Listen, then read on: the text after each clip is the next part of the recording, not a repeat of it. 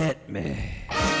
From Studio P in Sausalito, the home of the hit, it's time for Succotash the number one comedy podcast about comedy. Podcast. And here's your host, internationally recognized comedy podcast podcaster, Mark Hershon.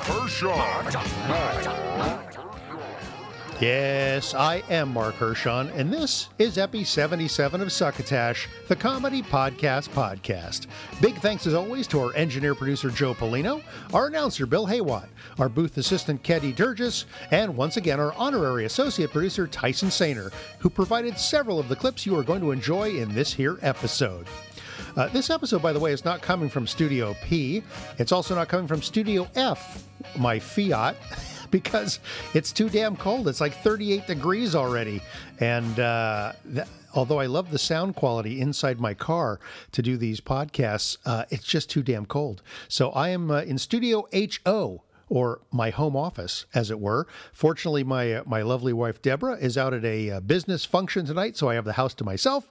I won't be disturbing her or the TV shows that she likes to watch. So uh, we're coming to you from Studio HO for the first time. I'm not sure how you got here to Succotash today, but I invite you to check out our home site at succotashshow.com, where I do a blog rundown of the clips and highlights for each show the minute it drops.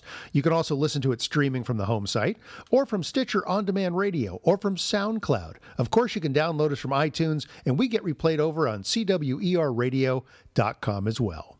We also get mentioned pretty much every week over on the Chilpack Hollywood Hour with Dean Haglund and Phil Leirness. In return, or maybe it's in spite of that fact, we like to play a little snippet from CHH, most often when they're talking about us. Welcome to December, everybody. Oh my gosh, December already. Or uh, the way our listeners uh, catch up with the show, Welcome to March. it seems I'm always amazed at like people will tell me, "Hey, I've just been uh, catching up on the shows." Well, you know how long ago? And it's like, well, starting around like August or August. July. Yeah. And and I'm thinking, you know, and I just we we keep confronting this all the time, but so much of what we're talking about is is topically relevant to what's going on now. And you think about how the news cycles change so much. Like, why would people listen to this weeks from now? Well, but I think we give uh, an insight and a thoughtful process to the knee jerk reaction news cycle that's out there. So why not listen to it three to four months later? Oh no, and listen to us again and again and again. That's what I said. because if you miss a little, you miss a lot. Right, in Uh, fact. So I guess I shouldn't be worried that uh, since November 23rd of 2012, Hmm? Jackalope listeners have been listening to only shows from 2012 for the last year.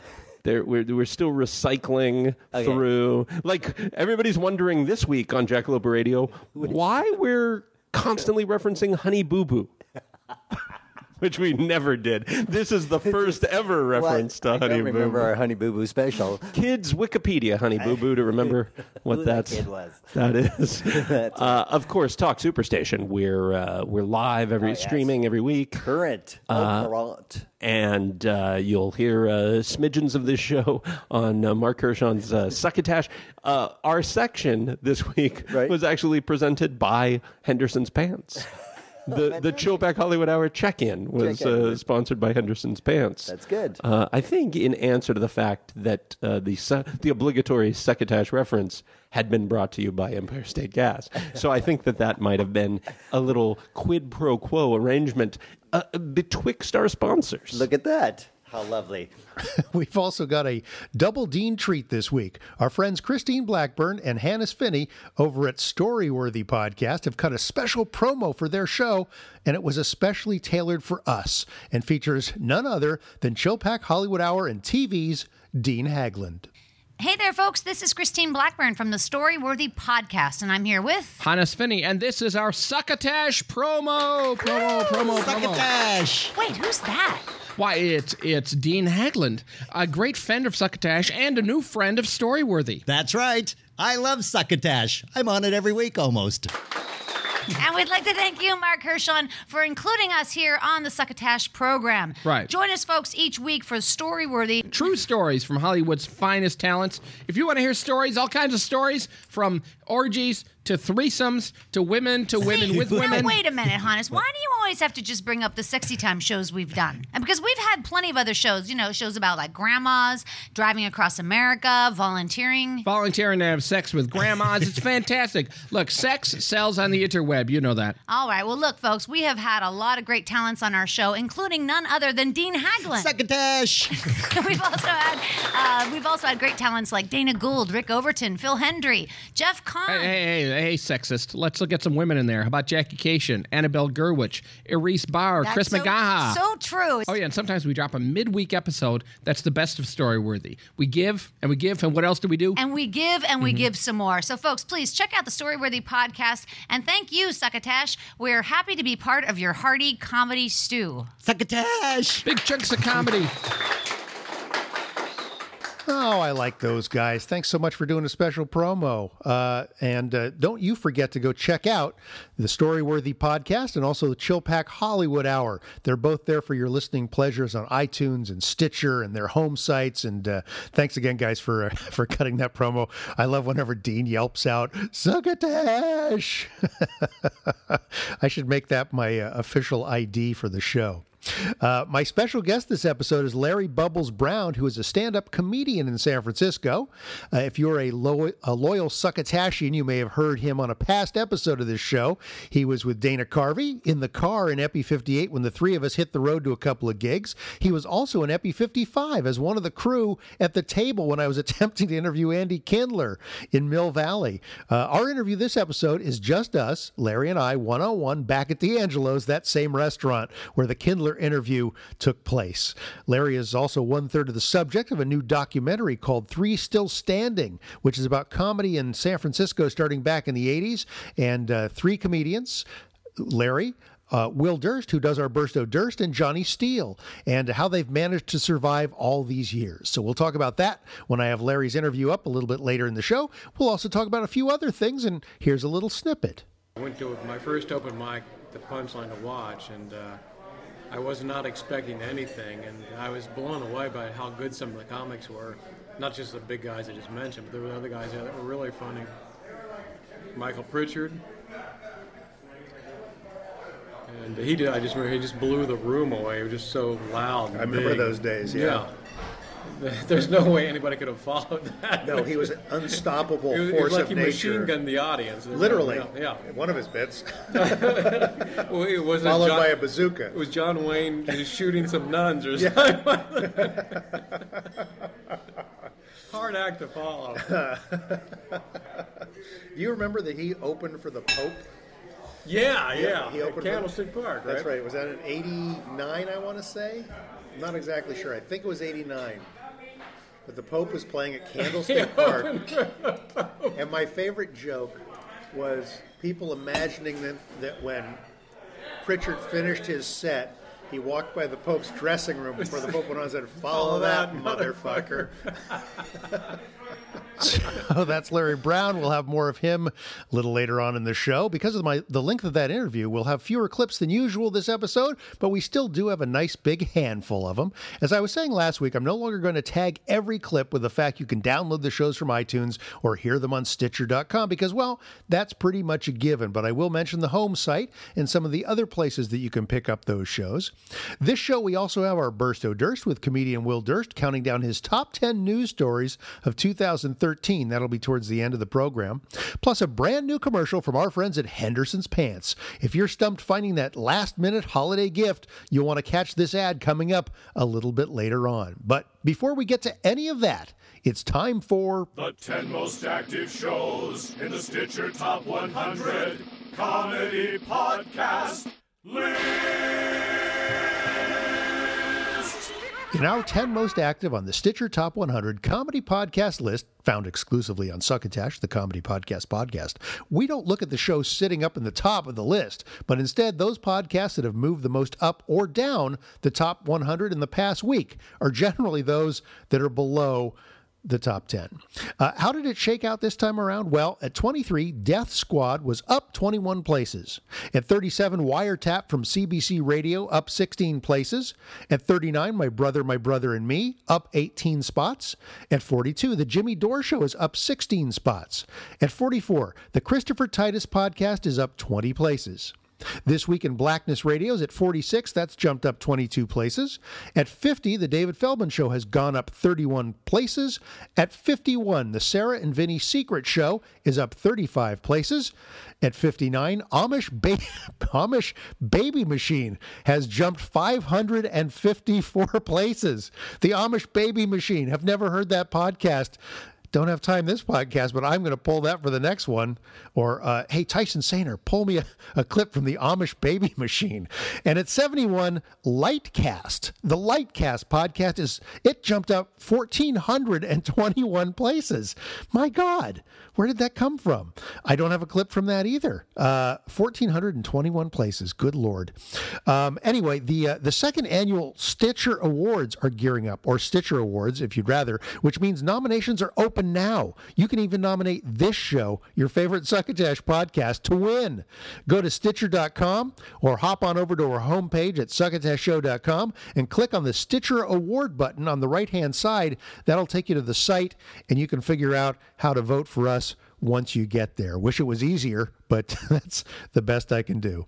As far as this podcast goes, by the way, in terms of the Stitcher rankings, Succotash seems to be suffering from the holiday blues as we have crashed down to number 8,882 this past week. Sheesh. And I have the nerve to complain that no one's clicking the donate button at succotashshow.com. Is anyone even listening? Hello?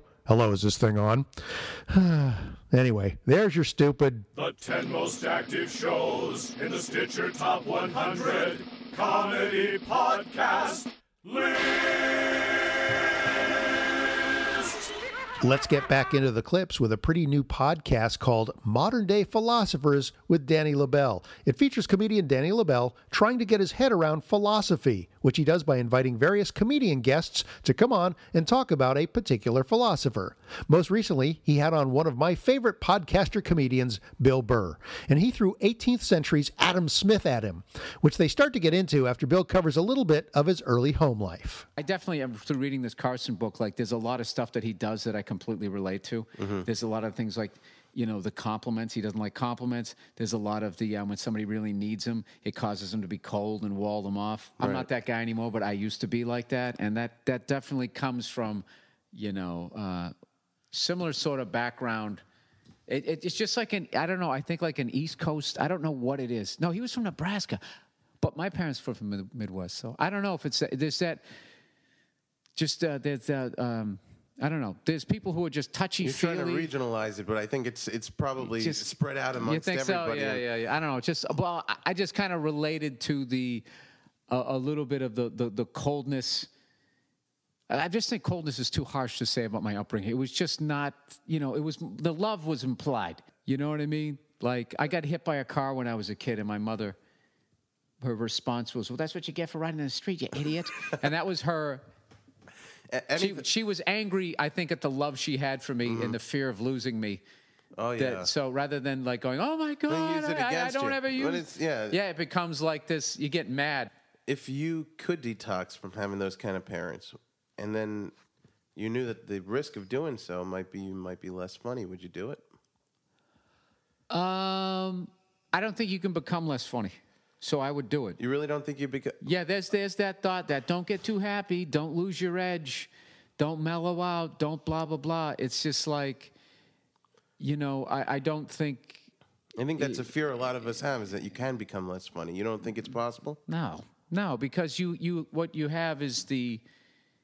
You can now what you can do is laugh at yourself. Well, I've gotten to the point now where I laugh at myself. I still have the temper, but I'm not the angry guy I was in my 20s and 30s, where it was literally consuming my guts. It felt like. Um, now it's like, you know, I'm flipping out, and I'm as I'm doing it, I'm observing myself, going, "Look at you losing your temper again." So, I mean, I've kind of gotten to that point, and then when I'm on stage, where back in the day, I think it was more of like, you know, have you gone to these cell phone stores? What's up with that?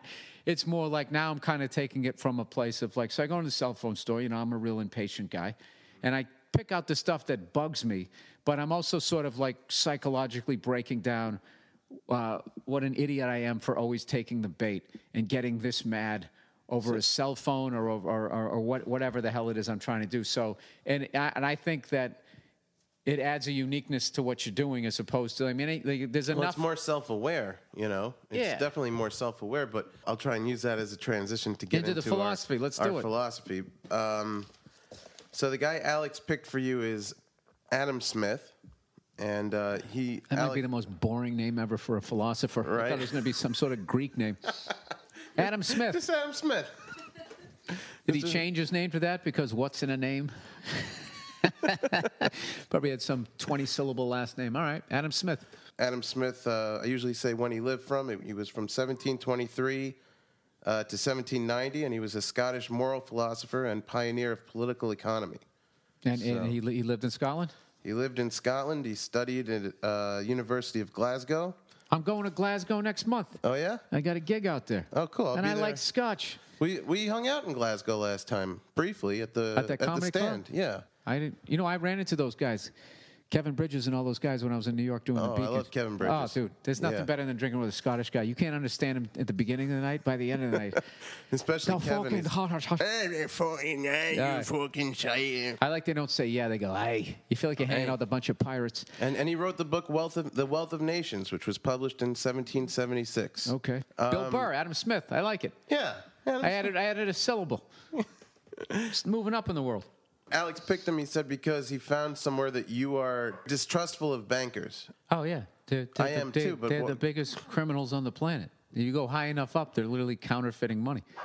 They're I, just I'm printing it. distrustful of money. I don't even, you know, it's just. I, I just find it hilarious that like I just love that thing how we all work all week. And then when you're done, you just get this piece of paper with like numbers on it. And then you go down and you hand it to these guys who are some of the biggest criminals ever. We're too big to fail. You deal with it. You pay our tab. Like these absolute gangsters. And just still, throughout all of it, you just hand it to them. These guys who gave like homeless people Well, half a million dollar going loans for a houses. Step, let's say you don't give them the piece of paper with the numbers on it. I still don't trust it. I don't trust the piece of paper with the numbers on it.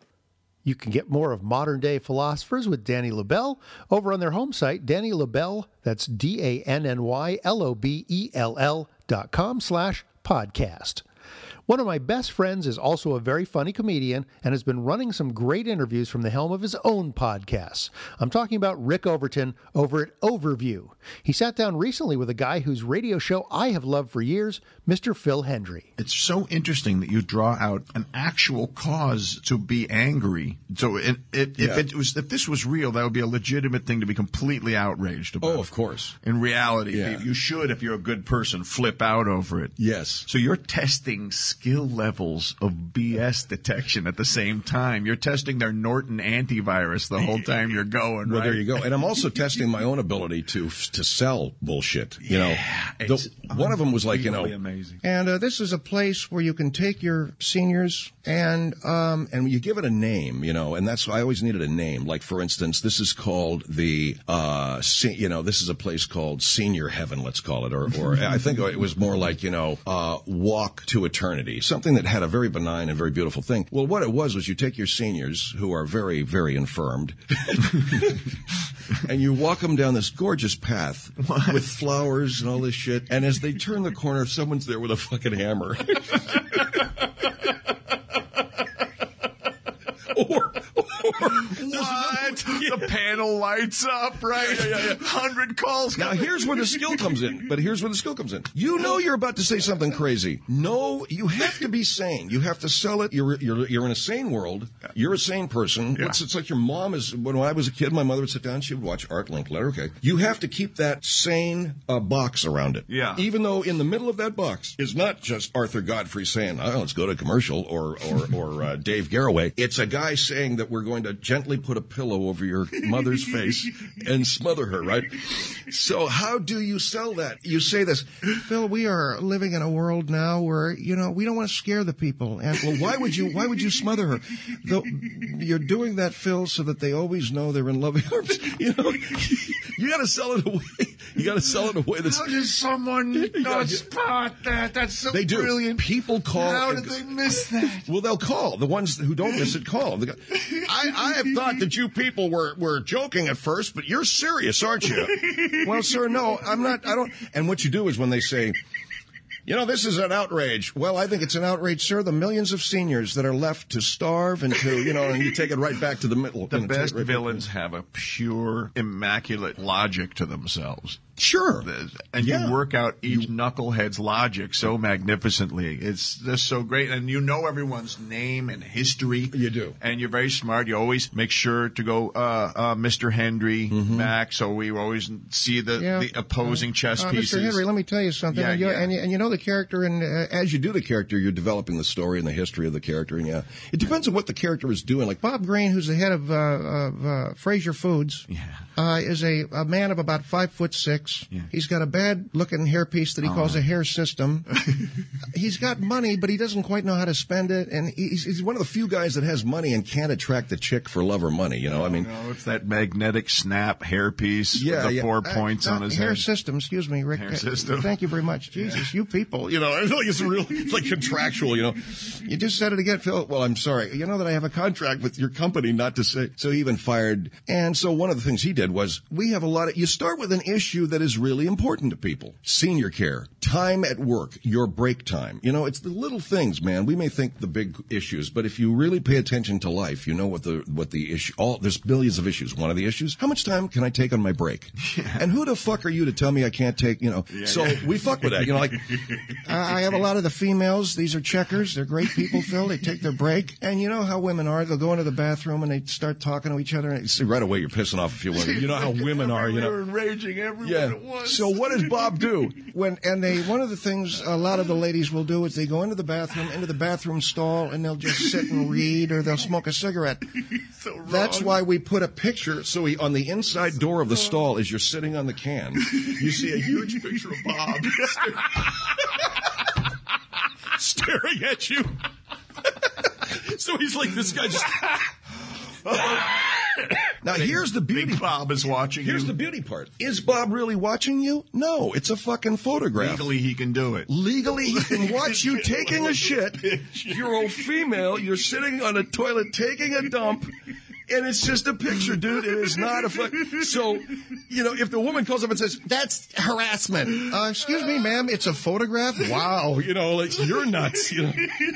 But technically, if you were to think about it, yeah, it, it's, it is harassing to have a photograph Yeah. of, of, of this big, mug, big brother is watching. grainy, poorly printed, black and white pixel dot face. Yeah, just like in back at 1984, you know? Yeah. yeah. We love us a little Rick Overton on this show whenever we can get it. Uh, so thank you very much to our HVP Tyson Sainer for that clip with Mr. Phil Hendrie. As I said, I don't know why I keep calling Mr. Phil Hendrie. I think it's respect because uh, as a former jock myself, uh, I really appreciated uh, the things he used to do and the things he still does on radio and now in podcasting. So welcome to uh, freebie land, Mr. Hendrie, and uh, hopefully you can get yourself some some bucks here in Podcastville. Oh. That sound you heard in the background was one of my succotash buttons dropping to the desk uh, because I knocked it over. But uh, if you would like to get yourself a succotash button, all you need to do is uh, send me an email with your snail mail address, uh, your name, and the, the name of the announcer of this show, just to show that you're listening. That would be great. Uh, and it's I'm not going to keep you in suspense. You don't have to listen to the beginning or the end. It's it's Bill Haywatt.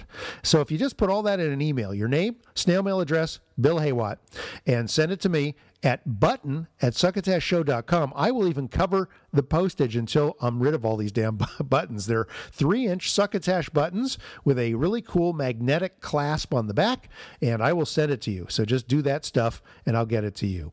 Um, anyway, you can hear more overview at sideshownetwork.tv, also rickoverton.net. Also, look up Tyson Sainer, our honorary associate producer on soundcloud.com. You will find some of his original music up there. How about that?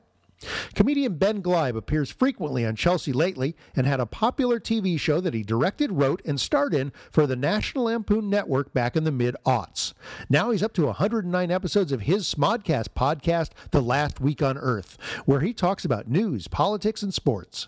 Normally he has a guest on, but he occasionally goes it alone, as in this clip, where he's speculating on what the upcoming TV show based on the old movie Ghost, starring Patrick Swayze, might be like. Ghost is becoming a TV show. Vulture reports Paramount announced Tuesday it's developing a TV pilot based on the 1990 film Ghost. The pilot will be co-written by Lost alum Jeff Pinkner and Akiva Goldsman, who won an Oscar for his screenplay for A Beautiful Mind. He previously collaborated on the show Fringe. I mean, this show I'm looking forward to it because, firstly, imagine Ghost Patrick Swayze going on the talk shows promoting this would be incredible. I understand Patrick Swayze said he will only go on one show. He will only appear on The View and he will only communicate with Whoopi Goldberg, as he did in the movie Ghost. And I just stole my own joke from the episode of Green Room with Paul Provenza that I appeared on. So I just, I, you're allowed to steal from yourself, right? It's not quite stealing if, if it is. But I can't wait to see a TV version of the movie Ghost. I mean, the iconic scene where Demi Moore is sculpting clay in her clay sculpting room that no one has ever had in their own home. And Whoopi, and not Whoopi, uh, uh, magic, not magic, uh, magical ghost man, Patrick Swayze comes up behind her and starts caressing her body to the dulcet tones of the Righteous Brothers. Yeah, Demi Moore. You feel me caressing you. Oh, I just fucked up your vase. I'm sorry I fucked your vase up, you know what I mean? But whatever, it's like we're getting funky right now. You know how it is. wow. I mean, just imagine on, the, on, on a show when the show goes to series. Imagine all the different arts and crafts they're going to have to create while making love to each other. Can you imagine they go to like a origami seminar they picked up from the learning annex? They're sitting behind each other. The Demi Moore character is folding paper, and the and the and the Patrick Swayze ghost comes up behind her. She's about to do the fucking most intricate fold she's ever done. Whoa, baby, I just fucked up your origami, didn't I? But listen, would you rather make a fucking swan out of some very thin, colorful paper, or would you rather, you know, get a little fucking crazy, crazy, and use the paper to sop up liquids? You understand what I'm saying, right? Only time's gonna tell which way that works out. You know, I mean, there's the possibilities are endless. It can make macaroni masks in one episode. Play-Doh, it could do Play-Doh shit and mess up with the Play-Doh shit. You know what I mean? Yeah, I don't even know why we're in the middle of this nursery right now. Thank God there are no kids around. I'm gonna put some of this Play-Doh right inside this Play-Doh Fun Factory spaghetti maker and press the button down and poop it through the little hole shaped like a star. Cause you're a star, baby. And I'm about to bang you through your, your star hole. Your star hole's going straight to the heavens, baby. You better believe your ears. I mean, there's a lot of possibilities. I'm not going to continue. If I wanted to continue, I could, like, obviously, one episode, they could venture out and try to meet people, and they could all of a sudden start having sex in the middle of a full store of people at a Color Me Mine. I know you're telling me to leave you alone, baby, but never around any kind of pottery or craft work. I get so aroused. Also, we should probably start sitting in two seats at some point instead of always me behind you, fucking up the work you're trying so hard to do. I know you paid a lot. This mug, they're gonna burn it soon in a kiln, and you've paid thirty dollars for this tiny mug that's gonna look ugly in the end because I just keep smudging your work with my dick. But just realize, I'm not gonna be here forever. I'm gonna be a ghost, probably by episode seven. And then it's gonna be a lot harder for you to feel my, my ghost dick penetrating inside of you because, I mean, ghost dicks, you can see it, but it's very hard to feel it. You know what I'm saying, baby? You gotta find that creepy guy in the subway station, teaches you how to feel things, and then I can maybe uh, only get, I put miniature things inside of you like bottle caps, but I can't actually get my penis in you. Maybe that's actually the, what I could do is learn to get a, a, a ghost condom or get a real condom wrapped on my ghost penis, and then I could put the condom in you, and you would feel me through a condom. It would be the exact shape of my dick. I still wouldn't feel it because a condoms suck, and b I'm a ghost. You can't feel it when you fuck human beings, but you'd feel it. And everybody in the Color Minds are like, what the hell's happening? You've distracted completely all of our mug work. All of our plates are now ruined with, with, with, with your filth, with your sexual filth. I'm gonna all of a sudden be like, I'm a ghost. I'm a ghost. You can't blame me. Blame Demi Moore. The actress who looks a little bit like her is playing her in this thing. And maybe my character's dead at this point, maybe I'm still alive, depending what episode in the arc they decide to make it all freaky group sex style. But the point is, I love you, baby. And when you respond to me, simply ditto. Ditto. And I'd like to watch you make out with Whoopi Goldberg. You know what I'm saying? It's Sam. He says ditto. What the fuck does ditto mean? I'm gonna push a penny at you, baby. You know how it is. You know how it goes, baby. Catch up with Ben Gleib uh, with his show Last Week on Earth on the Smodcast Network or on his home site at bengleib.com. And that's B E N G L E I B.com. Thanks once again to Tyson Sainer. We get to feature a clip from Anxiety Party with Kathy Hopkins. In Epi 32, she hosts Dion, Dion Bosher. Just, just to show that clip came from Tyson and not from me. I don't know how her guest's name is pronounced. It's, uh, I think it's Dion Bosher. You might recognize him from his work with Trey Stone and uh, Matt Parker of South Park. He was in BASEketball and Orgasmo. He talks with Kathy about comedy writing, improv as it pertains to acting, and social situations where people could benefit from a little give and take. I think that actually anybody, even if you're not interested in pursuing acting as a career, Mhm. I think that taking improv classes is probably beneficial to anybody that has to just deal with people. People, yeah, because you know it really does. It helps you develop more interpersonal communication. Helps you because ultimately, what the one of the things about improv is is you're not supposed to like shut the other person down. Mhm. It's all about um, you know somebody will come up with an idea Mhm. and you need to try to build on that idea. You don't want to shut them down and say like somebody will say, "Oh, isn't you know isn't this park beautiful?" and you can be like, "No, no, this restaurant's lousy." You know, you don't want to do something like that Yeah. and change the scene on that actor. Get a yes and. You want to, yes, you constantly feed a yes and yes. So if somebody said, "Oh, isn't this a nice park?" you'd be like, "Yes," and aren't the squirrels beautiful? You know, you just keep adding on it. So the whole idea of doing improv is somebody presents an idea and the other guy builds on that, and you keep building on it each other. It becomes this thing like a teamwork event Yeah. where you are saying yes to each other, yes and yes and yes and. But I think that's a an important skill just in all communication because I think it's real easy for people to just shut down Mhm. if they're trying to get a point across, especially and not necessarily listen Yeah. to the other person they're talking to.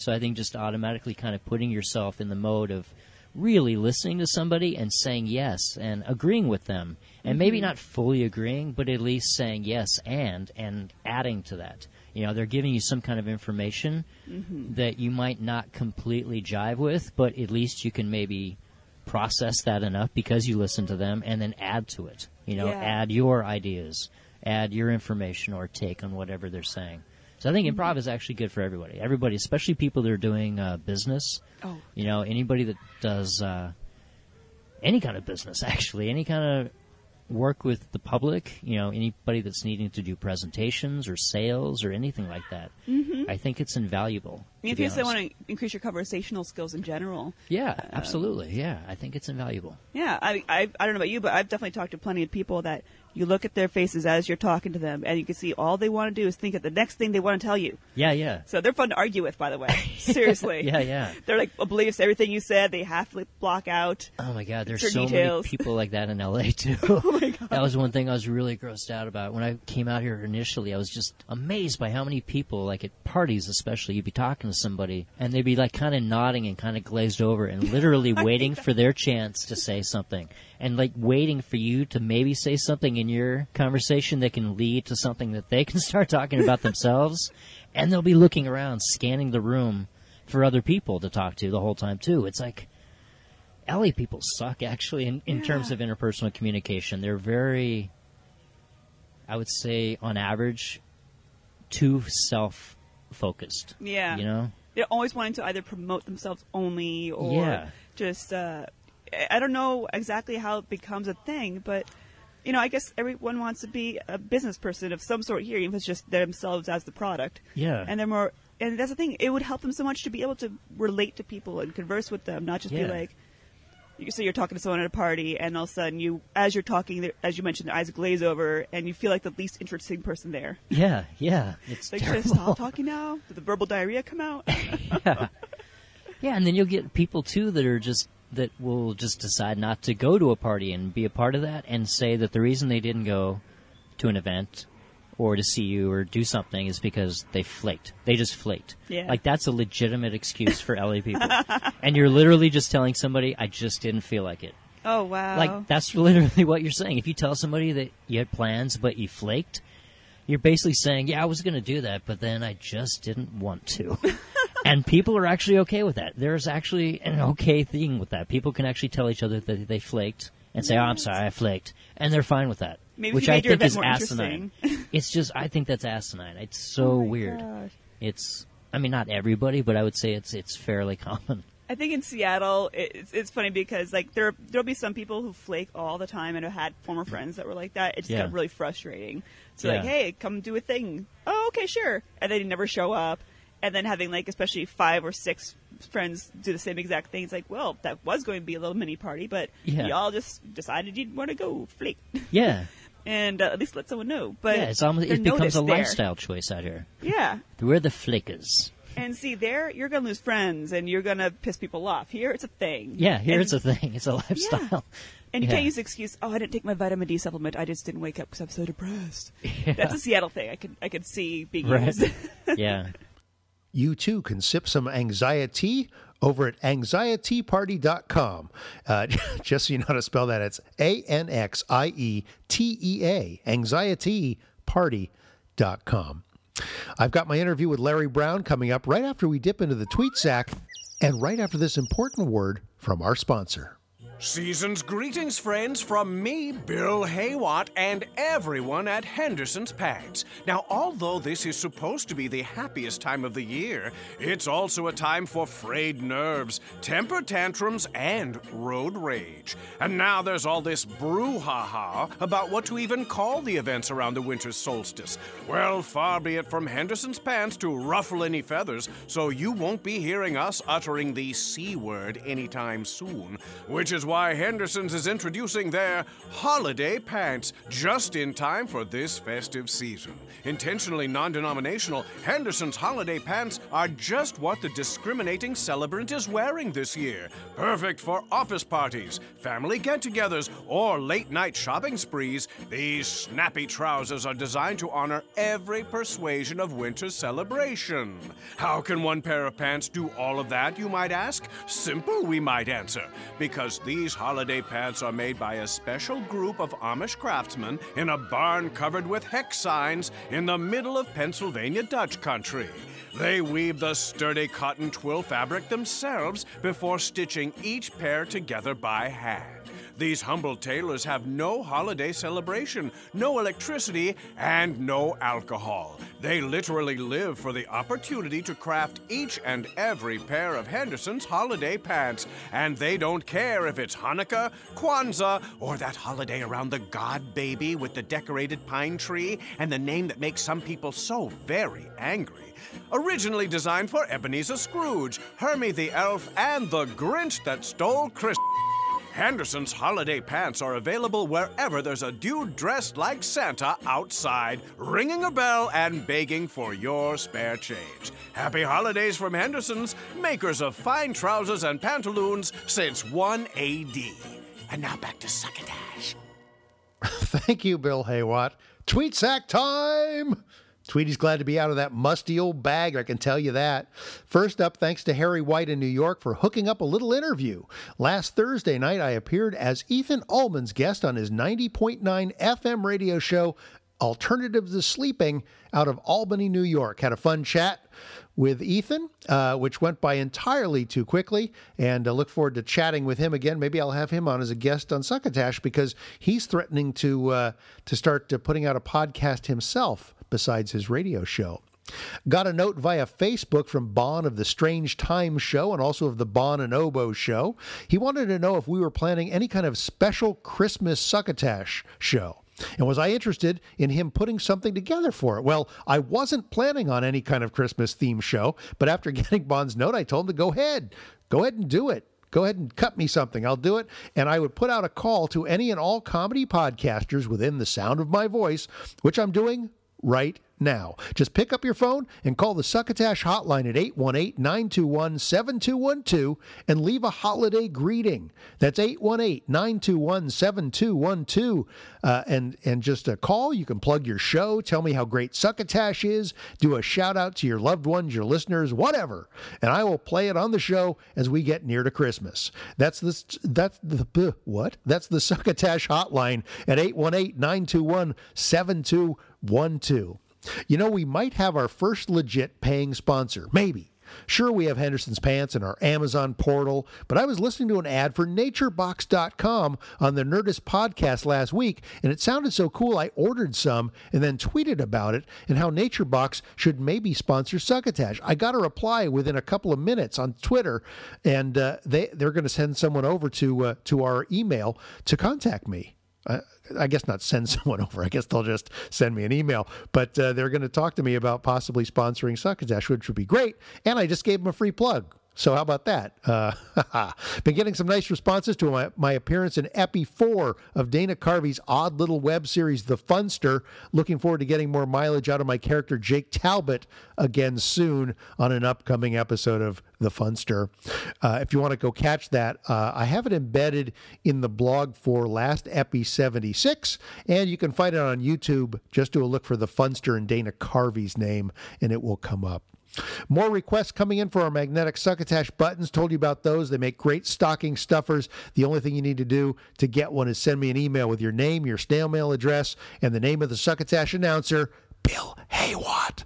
Send all that to button at succotashshow.com. We'll cover the postage, and you'll have a big old green button to wear just in time for Christmas. Our fantasy football team, the Succotash Rocks, is still in third place in the Broadcast Basement League after this past weekend's action. After 14 weeks, I still know nothing about real or fantasy football, but our team is doing okay, and I've been informed that we did make the playoffs, whatever those are.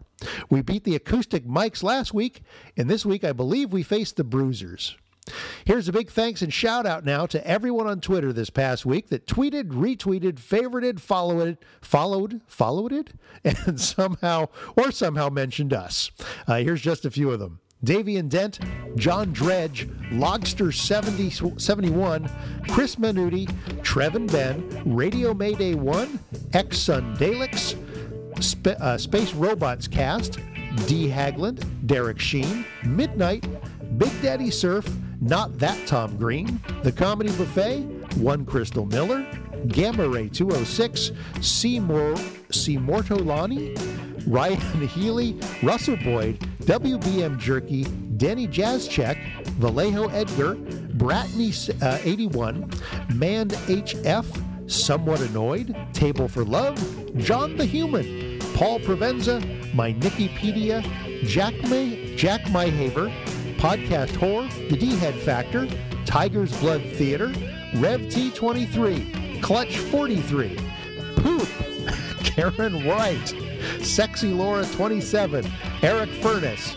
Chet Haas, Cudla Army, Luke Laris, Inverse Delirium, Wrongfoot Con- Podcast. I have Wrongfoot Contest written here. The Truth Fiction, Comedian Cooper, Hear Andy Talk, uh, as well as Brit and American. Uh, you know, I mangle so many of these names, except if you want to actually go up to succotashshow.com, click the donate button, and throw us some money. I promise I will do the best to pronounce your name just as closely as possible as uh, God intended. Hey, Larry Brown here, and I'm listening to the comedy podcast. Suck it. I'm listening. Succotash, the comedy podcast. Let's start that again. All right, go ahead. Hey, Larry Brown here, and I'm listening to Succotash, the comedy podcast podcast. Perfect. I was glad to sit down with just Larry Bubbles Brown and myself. I didn't ask Larry because I, I used to know this story, I think, but his nickname was given to him, the Bubbles nickname, by Paula Poundstone. Uh, when we come out on the other side of this interview, it'll be time for our Burst of Dirt segment. In the meantime, please enjoy Larry Brown. Uh, audio warning the background chatter gets a little heavy uh, as we go through the piece as the restaurant fills up and then it quiets down again. So uh, uh you, don't have to, you don't have to listen particularly, particularly for that, but uh, you will hear it happening. Here's Larry Brown. Let's uh, let's start with uh, sort of your background, and, and we've covered. Actually, this is not the first time you've been on Succotash. You've actually you've actually been on twice before. I piped in when Andy Kindler was on. I believe. That's right, and you were also in an episode where uh, I was on the road with you and Dana Carvey. Absolutely. When we uh, we did we ever name that particular tour? We played. Uh, I think it was the Wild West Engine Casino Run. uh, 2013, uh, we- where we were in Medford, Oregon, and then we were in Redding, California. Redding, California. Uh, so, so you're also on that, and I think uh, a little bit of your background was exposed in part of that interview, if I'm not mistaken. But uh, that's okay if we That's been turned over to the DA. and dusted for prints. You know, I was, I was uh, we about doing comedy for decades. And I thought of a Steve Rosenfield line last week because of the punchline. I said, I've been doing comedy for 30 years. I realized last week, hey, I'm not going to make it. But uh, you're very well regarded by uh, the comics in the San Francisco Bay Area, Larry. You're quite a fixture. Uh, I think people look to you as sort of a barometer of what's going on in the scene here because you do hang out a lot of places. um, and that's one thing I want to ask you because you do often hang out at places. You're often here at the Throck. I never perform. I did hang out. It's very true. It's very true. Uh, and you don't live here in Marin County, so it's actually a commute for you to get here. It's an easy drive, and with the electronic toll taking, I just cover my plate up so it's free. Got a little curtain that slides over. Thank you. Um, so, how many gigs do you hit a week that you don't actually um, perform at? At least three.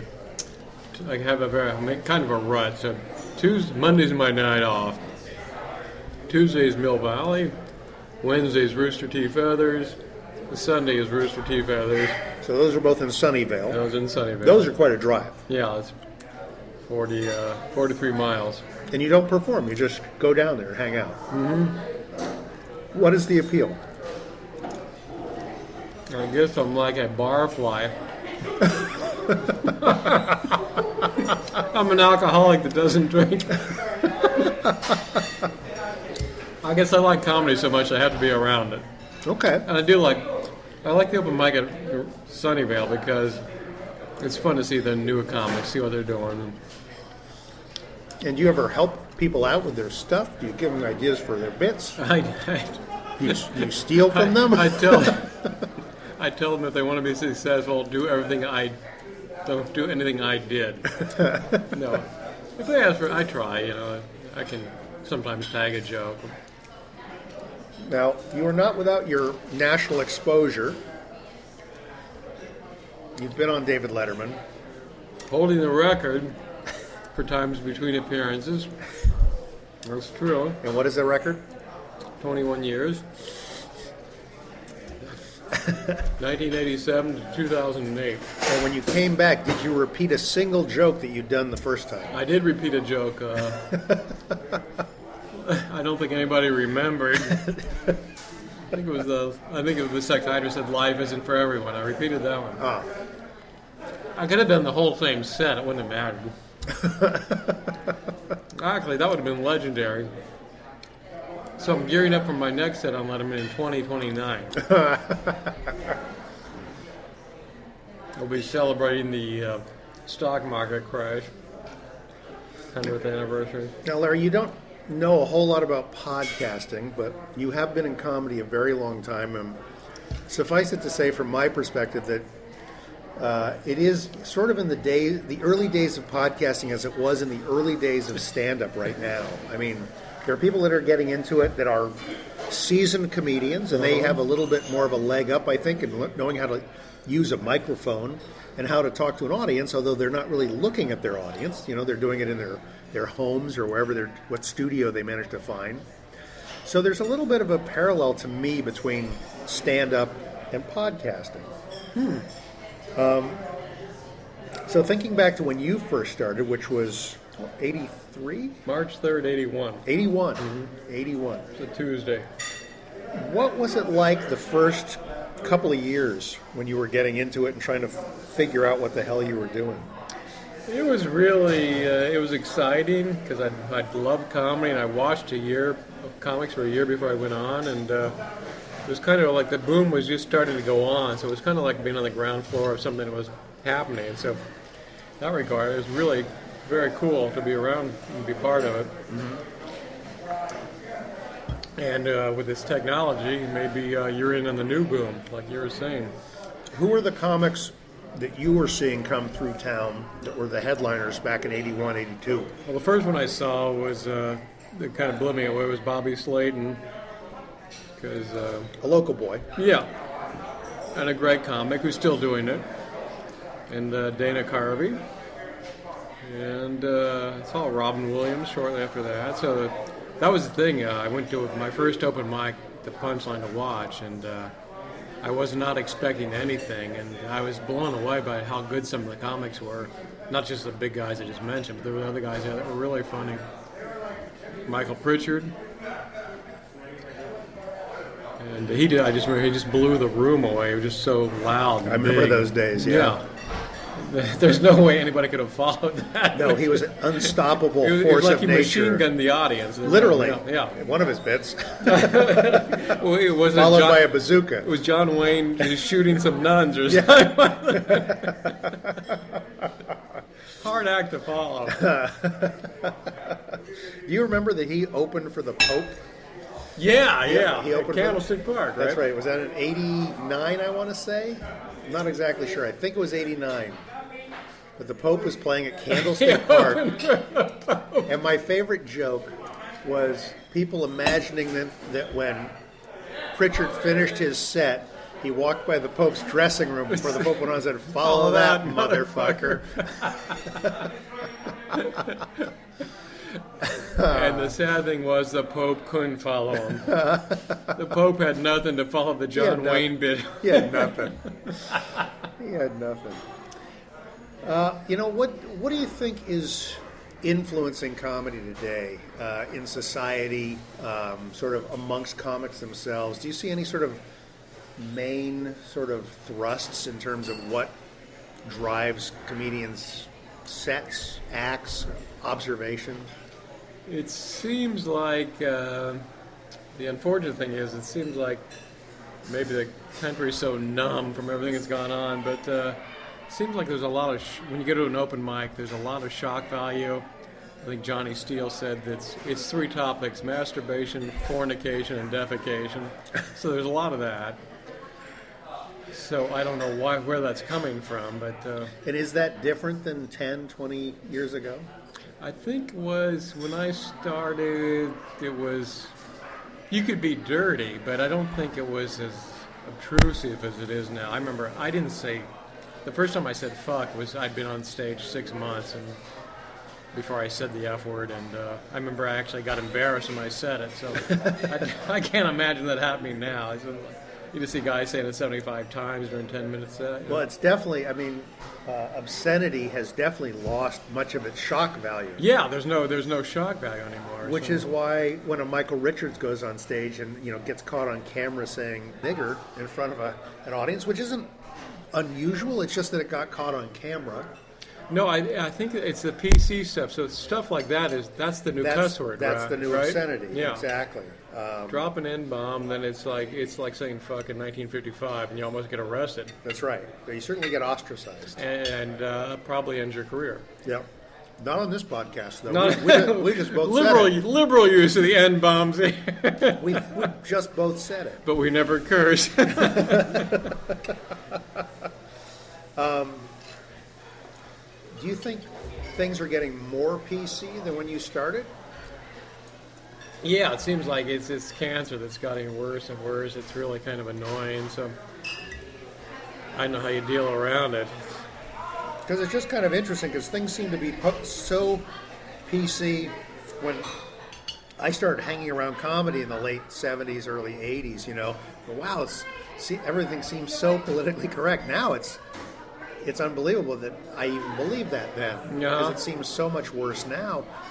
But it seemed like the people that were young when I was young, well, why did they get older and become more politically correct? Why didn't they get less politically correct? I don't. Yeah, you would think kind they of don't would. understand the dynamics. Yeah, it kind of reversed itself, and uh, it just shows you the powerful. uh, The PC movement is uh, very fascistic to me, and uh, I don't like anything that. And the comedy clubs, I think, is probably where you're going to see people be as politically incorrect as you can be in society these days. And so if it's that bad in the clubs, I mean, yeah. It's like up in Canada, a guy uh, was heckled by two lesbians, and he called them a cunt, and got he got arrested, and this thing dragged out. Really? He had the potential of going to jail. I think it ended, it went on for a couple of years. He ended up getting a fine. Wow. And uh, from what I Who- understand, who books that game? I'm going to go up there and drop my C bombs and see what they'll do to me. and I understand this is a very there's words you can't say in Europe that uh, where you'll you'll you can literally go to jail. Really? And I'm afraid that that will probably be coming here soon. That you'll go to jail over words again? Yeah, Back, back like in the Lenny Bruce days? Yeah, they'll say it's like well, it's like uh, all gets garnered under hate. Oh, that's hate speech. Oh yeah. And so yeah, no one wants to hate, so it's very disturbing. And yet I wrote a book called I Hate People. Wondering why it didn't do very well. Don't we both hate people? So much. So much. But I want to. Uh, I want humanity to die after I'm gone. I don't want the society. Can I really do? I. so your legacy you wish for is that there's no legacy. I want to. When I'm on my deathbed, I want to wink, wink at Putin and have him do a full-out launch. Wow. Brutal. Yeah. Well, why should the party go on without me? That's the way I feel. Um, you've certainly seen comedy go through a number of convolutions from the comedy boom of the 80s through the uh, the doldrums of the 90s. Yes, we're like we're like iron workers in Ohio now. It's like the Dust Bowl. We're all wobblies trying to survive. Um, but it seems to me, and I'm not as into the stand-up scene as I was, but it seems to me that there is a, if not a resurgence, there's a new breed of the comedy business sort of coming about. I mean, I see. It seems like there's a lot of open mics. It seems like there's a lot of young wannabe comics wandering around. That's what's amazing. It's uh, there's no money, so to speak, anymore. But I've never seen so many people trying to get into comedy. Uh, right now, the, to get on the Punchline on their open mic, their Sunday night showcase, you have to go down there for nine months average before they'll put you on. Really? Whereas when I started, you would get up the first or second Sunday you went down there. Wow. So there's all these people. I don't know if they're trying. They all think they're going to get famous or what, but there's hundreds of people trying to break in a stand in just around here, uh, stand up around here, and uh, and uh, they, I don't think they they're expecting to make money. So I don't know if it's some type of outlet for them. But uh, the number of people uh, when we started, it was like a rare profession. And now Yes. just everybody's trying to get into it. Well, the avenues of distribution certainly have changed. You know, before there was just basically I want to get on TV. Mm-hmm. Um, whether that's evening at the Improv at the kind of entry level end, and the you know get the Tonight Show slot when it meant something. When you know you could get a, a booking out of being on the Tonight Show. You know you could get a headliner Yeah. booking somewhere.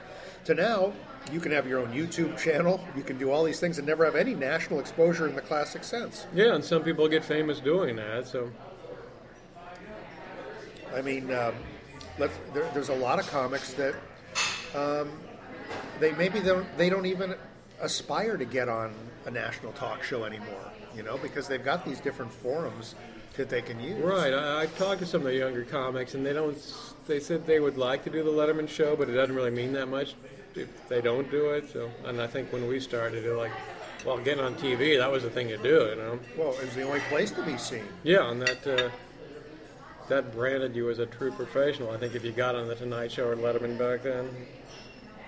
What's interesting about to me about the newer media, as I'll call it, is the comics whose careers had kind of stalled out are finding a new life in it. I mean, look at Marc Maron, who was basically kind of dead in the water. You know, Totally saved him, right? Clubs wouldn't hire him. He couldn't get any gigs. TV didn't want him. And then he nurtures this podcast, uh, you know, and just kind of prods it along and starts interviewing bigger and bigger names, and but also puts himself out there. It's one of the first podcasts that really, you know, whether he had a guest or not, the first ten or fifteen or twenty minutes of the show is was him going on about him and his problems and Mhm. his view of what was happening in the world and whatnot. So letting an audience in on, you know, what before was just sort of a bitter guy on stage. Mhm. Um, so there's a whole different paradigm that's just really now beginning to sort of find itself.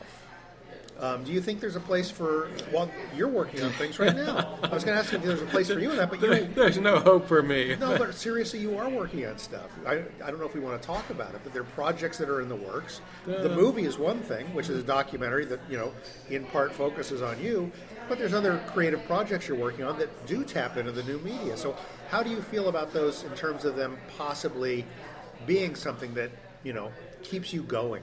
Yeah, that's. I think that uh, I'm looking at that as like kind of a backup thing because there, there is like this cartoon we're trying to sell, and if uh, if we can sell to a network, we can put it on the internet, and then so that that, that does give you a little hope, another outlet to work on. And so the, the gatekeepers are kind of going away, I guess, which is good and bad. So the gatekeepers are great if you're in, I guess, but. It also indicated there was a place to get into. Yeah. now it's just so open, open ended. It's you got to get something out there and then find that audience, which technology is not my forte. As you know, I'm on dial-up. Yes, still on dial-up. Right, it's not a joke. Uh, in fact, I think your your email address is butterfield8 nine one At nine net one- zero. 917. At uh, what was it? at Juno. Um, Takes me four days and I'll download a porno clip. a lot of buffering. and moisturizer. um, Four days is exhausting. Now, one of the distribution points that comics used to use was the CD. You know, they'd record themselves and then, you know, sell this CD to audiences that Uh-huh. just seen basically the same thing that, that they just seen in the, the room. Now they're Hood, hoodwinking the people that just paid to see you. Yes, But you've never put out a CD. no, I've never. I've uh, business end. I've been really smart. And no merchandise, dial up. So uh, I've cornered all the losing bases you can. in this game. When you look around, what are the sort of things you admire that people have done, whether you want to name somebody or not, just in terms of being inventive and doing something different with, with the opportunities that they have? 'Cause, I mean, look at Durst. He's got a one man show Mhm. that's been running now for several months. Yeah, I always that always guys that could pull off the one man show, and that was Rob Becker who made a fortune, and Rick Reynolds had a pretty good one man show too. I really liked his, and uh, I always wanted to try one myself, but I don't have the talent to pull one off. But uh, I always respected guys that could do that. I thought that was uh, that's really putting yourself out there because a one man show you can't. It's more than just trying to go out there and fire some jokes off them. So, what, what's your perception of what makes up the one man show versus your act? Well, you got to have something interesting to tell people about your life, I guess. And, uh, I don't know if I can make a serial rapist funny. No. that would- be great, a one man show about a serial killer. Nice. Well, nobody's done it yet, I don't think. and each show ends with an onstage arrest. The last, the last line will be me saying, What took you so long? One night only. That's horrible. Larry Bubbles Brown in, wh- in What Took You So Long. Where you just slowly reveal the audience that not only is there a killer, but you are the killer. I am the Zodiac. Don't reveal the surprise ending to anyone. I'll be selling replicas of the mask in the uh, lobby at intermission. Now, did you ever feel the, the urge to get to Los Angeles like so many San Francisco comics have over the years? Yeah, back when, uh, back when I, that was my biggest mistake. Probably when I did my first Letterman, I should have moved to L.A. I don't know why I didn't. I, th- I think partly the boom up here that was so easy to make money, I was too comfortable. Uh huh. So uh, I didn't go down there, and then I turned 90, so there was no point in going down there. Did you ever get down there at all? I went down there for brief periods of time, like uh, in LA. no, People from Northern California hate LA, but I think LA, like when you're working, it's actually was kind of a lot of fun. I was down there taping a lot of Make Me Laughs. Remember that? It was a bad show, but it was fun to do. Yeah, yeah. So I shot a bunch of those one fall. They had me down there for a few weeks, and I kind of enjoyed that. But the challenge was just either too hard or why didn't why don't you think you stayed down there? I think I was trapped in my rent-controlled apartment in San Francisco. I didn't want to leave that, and I was still making money up here. And I know a few comics that have stayed up here. You kind of had that. You were like a big fish in this sure small pond. So And you got the, the audience kind of dialed in too in terms yeah, of how yeah. they're going to respond, Mhm. right? Then you get down to you get down there from making money here to LA, where it's just hard to even get on stage for ten minutes. So it didn't hold a lot of appeal. Now, you've kept in touch with a lot of, or at least a few of the comics that have moved to LA and been down there for quite some time. Oh yeah, some have done quite well. Mm-hmm. The smart ones got into writing, I think. Uh, Alex Reid uh, has produced a lot of sitcoms. He's done very well. Malcolm in the Middle. The mi- every show he does has the middle in it. now he's middle aged. Key to success. And what about the Larry, the women, Larry? Get into comedy for the women. That's what they told me. But they didn't tell me they were all psychotic. Uh, now you never been married? Never been married. That's uh, no children that no- you know of. no. Evading child support in 14 states.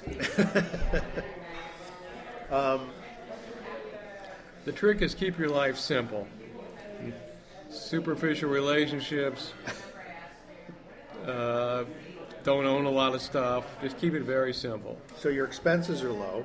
Yeah, my health insurance is more than my rent. So see what I mean? This could be a these there could be good tips in here for podcasters because uh, as uh, most of my podcasting audience knows, uh, this business doesn't make a lot of money for most of us. But there's a potential to. But there's a potential to exactly.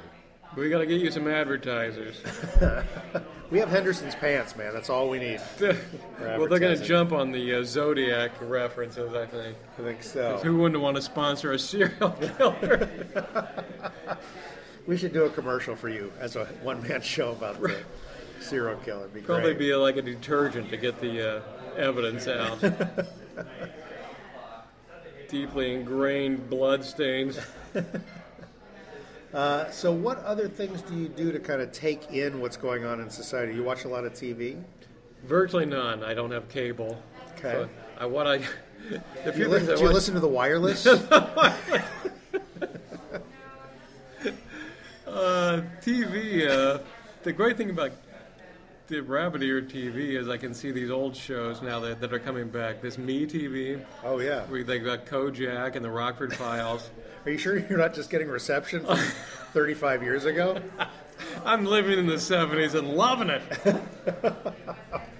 I, I bought my first car a Firebird because I liked the Rockford Files so much when I was a kid. Oh, there you go. So I bought a Firebird. I love the Rockford Files. Big favorite. You know who loves the Rockford Files is uh, I met him at a benefit. The, the Jim Harbaugh, the uh, Oh, yeah. the Niners coach. That's right. He's a big That's Rockford funny. fan, and he uh, we were giving each other trivia questions. He knew Rockford's license plate, I- eight five three OKG. I used to know it. I used to have it memorized, absolutely.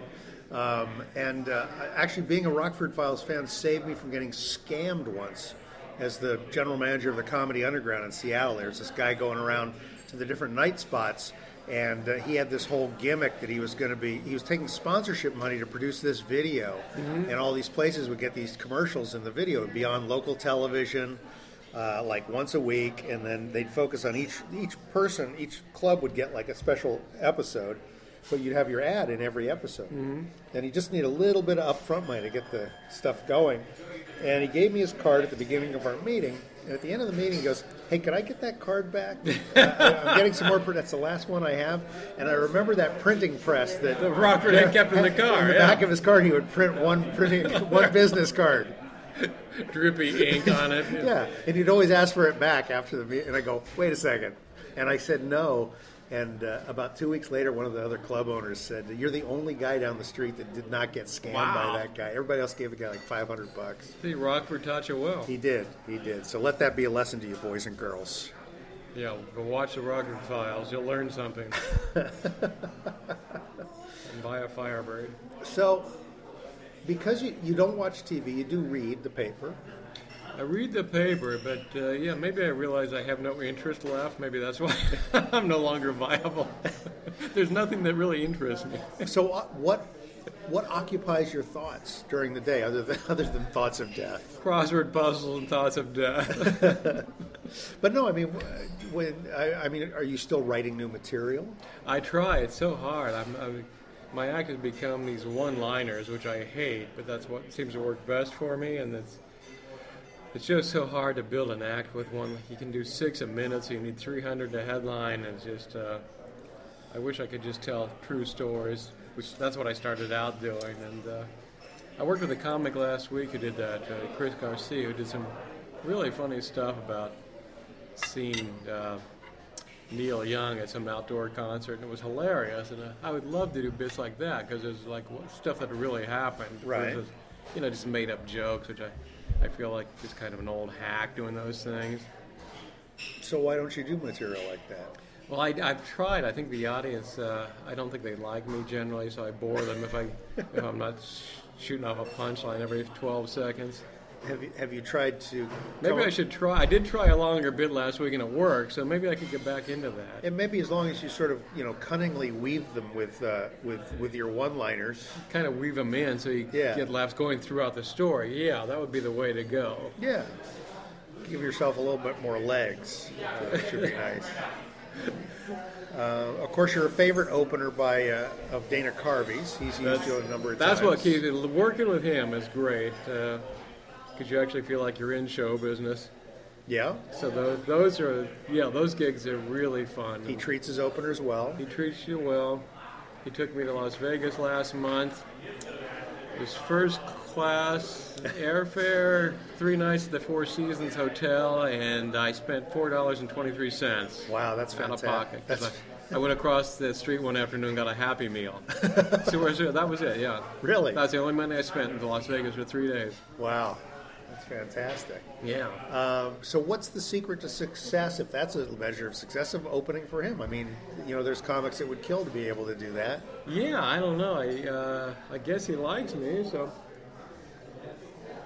uh, maybe the secret to success is doing comedy for 30 years, and you can trust me with 12 minutes, not not not to fumble the ball. That's true. That's true. You don't you don't work really dirty. You say a few naughty things, but I do have a few. I think I have a dirtier reputation than I actually am, but uh, most of the stuff, even my sexual jokes, I've done on TV. It's just yeah. And I think he, I know I know he values it because we've talked about you know who who makes good openers for him. Um, and it is that thing. He doesn't want someone who's going to get the audience set in a mood where they're expecting to hear, you know, a lot of dirty jokes. Yeah, and things so like that. and he's never told me be clean. He would never do that. But I think he kind of, you Yeah. don't want to. Yeah, you don't want to poison the room. And, and the other thing is, I think because we're such contrasting styles, I think that's why it kind of works too. Because I don't think Dana would want someone that goes up there and does a lot of impressions and characters. Right. So I'm just up there doing the jokes, then go to him. It's totally different, and it seems to work pretty well. So. Um, yeah, when we were on the road working with him together, uh, and I don't know if he did this. In, did he do do this? I guess Vegas doesn't have time to do this, but when we were in the theaters, he would then have you come out, and I helped out one night. We take, Yeah, with take the, uh, questions from the audience. The Q and A, yeah, And uh, which is just brilliant for him. Yeah, it's so easy, and I think the audience actually loves that more than the, an act because they get to talk to them and ask questions, and they become part of the show. And, and I know he likes doing it too. And so rather than doing 90 minutes, he can do 65. That's right. So it's it's a win-win, which is rare in this business. Um, if you could turn the hands of time back Oh yes. 25 years, Mhm. is there anything you'd do differently that you would have had control over uh, that you think would have steered your act or your career in a different path? Well, uh, let's say the triple homicide wouldn't have happened. Kept it to a double. If I had moved back, I would have. Uh, I would have gone. To, I would have moved to L.A. and stayed down there, and I think something more would have happened than up here, obviously. And uh, yeah, I think going to L.A. That was my big. Not going to L.A. was my big mistake. And maybe trying to write more jokes, but uh, they're hard. Um, you've got other things you're working on. Uh, you and I are talking about trying to, you know, beat up this idea you've got for a screenplay. Yes, uh, I've been kicking around for 12 years. we might be able to work on that because you're productive. Maybe you can get me to get this thing done. Um, but we've got the outline of a good story, I think. so. Yeah. Um, so, so does that kind of writing interest you? I mean, the idea of writing either a screenplay or a book or a TV show or something like that. I think writing a screenplay is just this is the only thing I really want to work on. It's a screenplay, I, and I respect anyone that gets a screenplay done, even if it sucks. It's so much work, with the chance you might not make any money. I think if there were guaranteed money at the end, it would certainly make it easier to write. But sure. But I think writers, man, that's that's a tough gig because you, you might not get anything, and you're putting hours every day into something. And Yeah, but uh, you know what? It's so funny because to me that same. you're thing, good at that. I mean, you've always written. Yeah, but I mean, to me, it's the the exact same dynamic as putting together a comedy act or putting together a podcast. You know, I've done. Uh, the, as of the time we're recording this, I've done 71 episodes of my podcast. I don't have a paid sponsor. Uh, it's all money out of pocket to me. Well, it's coming after this show. But the, the measure of success to me is that do I still enjoy doing it? Okay. You See, know. now some people do enjoy writing. I think uh, the thing with stand-up is I can write a joke and try it out that night. Whereas a screenplay, you're going to be on it for months, and then, then as you know, it's hard to get people just to read it. That's true. I mean, but it is one of the reasons we see this proliferation now of all these web series and things like that because Mhm. people, it's it, almost the same dynamic. I could write a six minute bit, uh, a sketch, and shoot it with my iPhone Yeah. and have it up on YouTube tonight if I wanted to. Or you can uh, you can actually shoot your own entire movie now if you want to. That's right. For uh, you can uh, have a pretty good-looking movie for pretty cheap. Something that would have cost a quarter million dollars ten years ago. Oh, absolutely. Yeah, right. No, no, the, the budgetary constraints have dropped so far down. Yeah, the the cameras they have now, even the four hundred dollar camera, the, the quality is like amazing. Uh, I mean, look at look at the equipment I'm using to record us. It's this little tiny recorder. So there is hope. There is hope. There is Oh, hope. we're not getting younger. We're not getting younger, but the material, the equipment's getting smaller. so as we get more and more feeble, we can still carry it around. But uh, with our fluor, fluoride poison brains, will we be able to pull it off? Of course not. of course not. We saw that poison child tonight. It was sad. Her math skills eroded in front of us. So again, Larry, you're you're not a podcaster. Uh, you've been on my podcast, Mm-hmm. um, but dipping into your experience in comedy, are there anything that sort of instinctively you would say to somebody who is just getting into a new medium, the things they could do to sort of persevere? Oh, I wouldn't have any advice. i am just trying to learn this stuff myself. I, I think that we just persevere, which is something I haven't been good at. But uh, you drive ahead like a. Uh, That's because death is chasing me. It's on, it's hot on my footsteps. you're going to outlive us all. You're jogging, you're hiking. It's all to get away from the grim specter. My weight's plummeting. I'm starting to look like Hubert Humphrey in that picture before a month before he died. a weak little wave to the crowd. and then gone. Very sad. Uh, what about okay? So let's let's sort of switch it up and talk about comedy. And you're you're going to these open mics. You're seeing people today. What do you think the future of live stand up is? Uh, that's really up in the air because I know someone, uh, John Fox, a uh, booker. I think he posted something the other day that he thinks it's going to be virtually impossible to get people to come out and see live shows because you get to see anything you want on the net. But uh, on the other hand, I think nothing, at least as stand up, there's nothing quite like a live show. So I think there'll always be a market for it.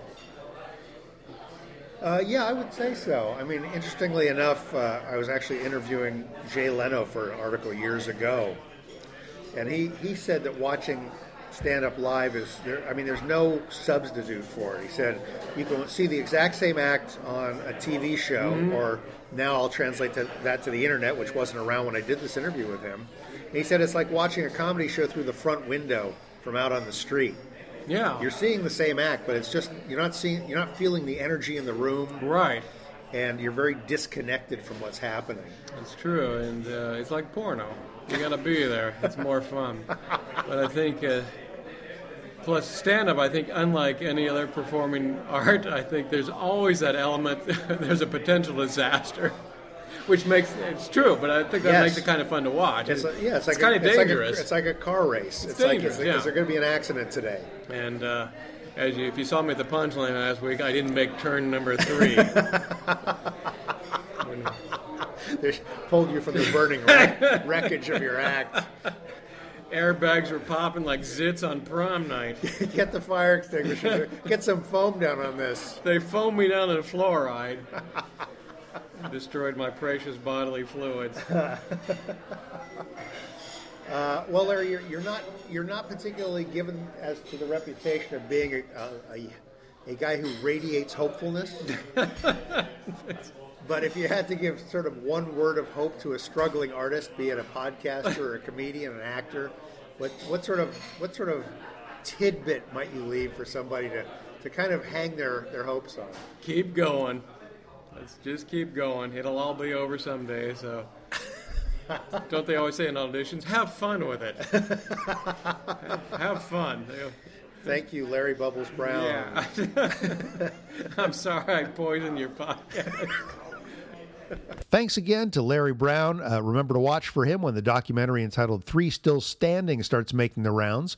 Also, if you just want to hang out in some San Francisco comedy clubs, you might see him lurking about.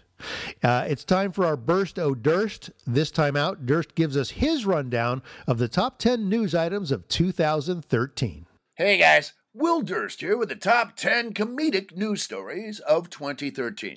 Now here's the deal the top 10 comedic news stories of 2013 are in no way to be confused with the top 10 legitimate news stories of 2013. No, no, no, they are as different as soybeans and lug nuts, Bluetooth and dental floss, palm fronds, and those weird cone shaped collars that dogs wear to keep them from chewing their butts. These are the stories from the year thus far that most lend themselves to mocking and scoffing and taunting, as determined by the Executive Council of the Comics, Clowns, Jesters, and Satirists Union, which is me. Number 10. Barack Obama leadership skills, like saying Fukushima sushi. Number 9. Anthony Weiner attempts a comeback. Weiner is both his name and the source of most of his problems. Number 8. Pope Francis turns out to be a liberal Democrat, while Pope Benedict keeps busy updating his Christian Mingle profile. Number 7. Edward Snowden runs first to China and then to Russia. Why? To escape government persecution, which is like joining the army because you're tired of people telling you what to do. Number 6. Ted Cruz reads Green Eggs and Ham on the floor of the Senate, then misinterprets the moral of the book.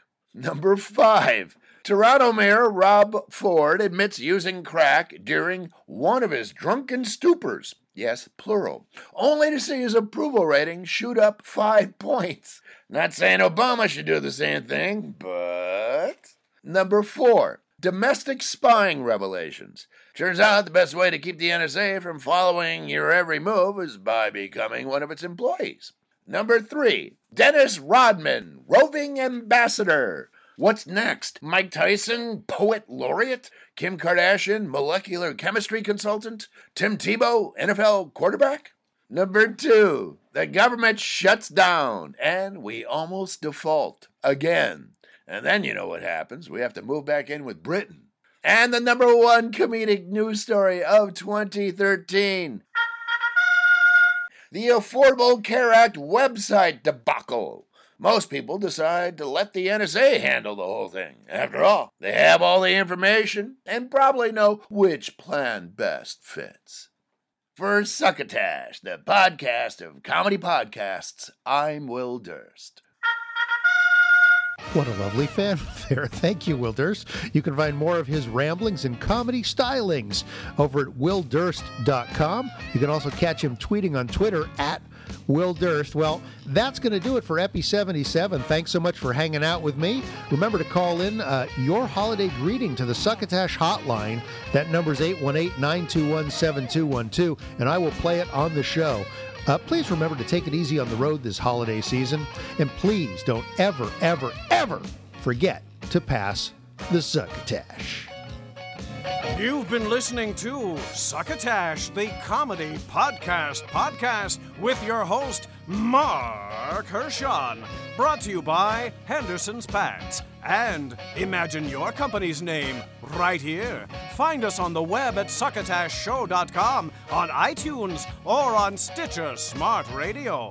You can also like us on Facebook, follow us on Twitter at Succotash Show, email us at marc at succotashshow.com, or call into the Succotash hotline at our toll call number 818 921 7212. That number again is 818 921 7212. Succotash is produced and engineered by Joe Paulino through the auspices of Studio P Sausalito, the home of the hit. Our musical director is Scott Carvey. Our booth assistant is Kenny Durges. Until next time, I'm your loyal booth announcer, Bill Haywatt, reminding you to please pass the Succotash.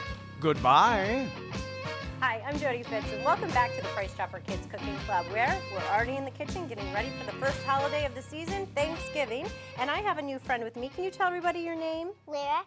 Lyric. Lyric and I met at her school when I was doing a healthy school visit, and this year we're doing sort of a trade out in your lunchbox for a little bit of a healthier dessert. Can you tell everybody what we made? Do you remember the name of it? Um, banana dip. Banana split dip. It's yummy, isn't it? Mm-hmm. Yeah, I love banana split dip, and my daughter loves it too. And so now you can tell everybody how to make it back at your household, right? Mm-hmm. Okay, but now we're getting ready for Thanksgiving, and we're trying to keep the side dishes just a little bit healthier and a little bit simple so that the kids can help out in the kitchen. So, Lyric, have you ever heard of Bugs Bunny? No.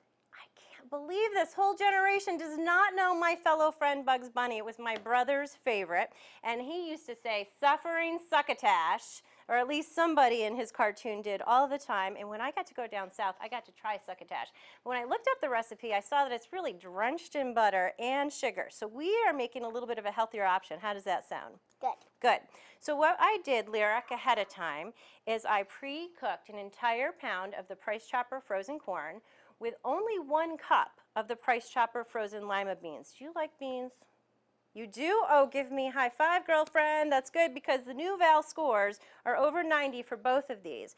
And then I'm going to let you help me out, but I'm just going to get things started, all right?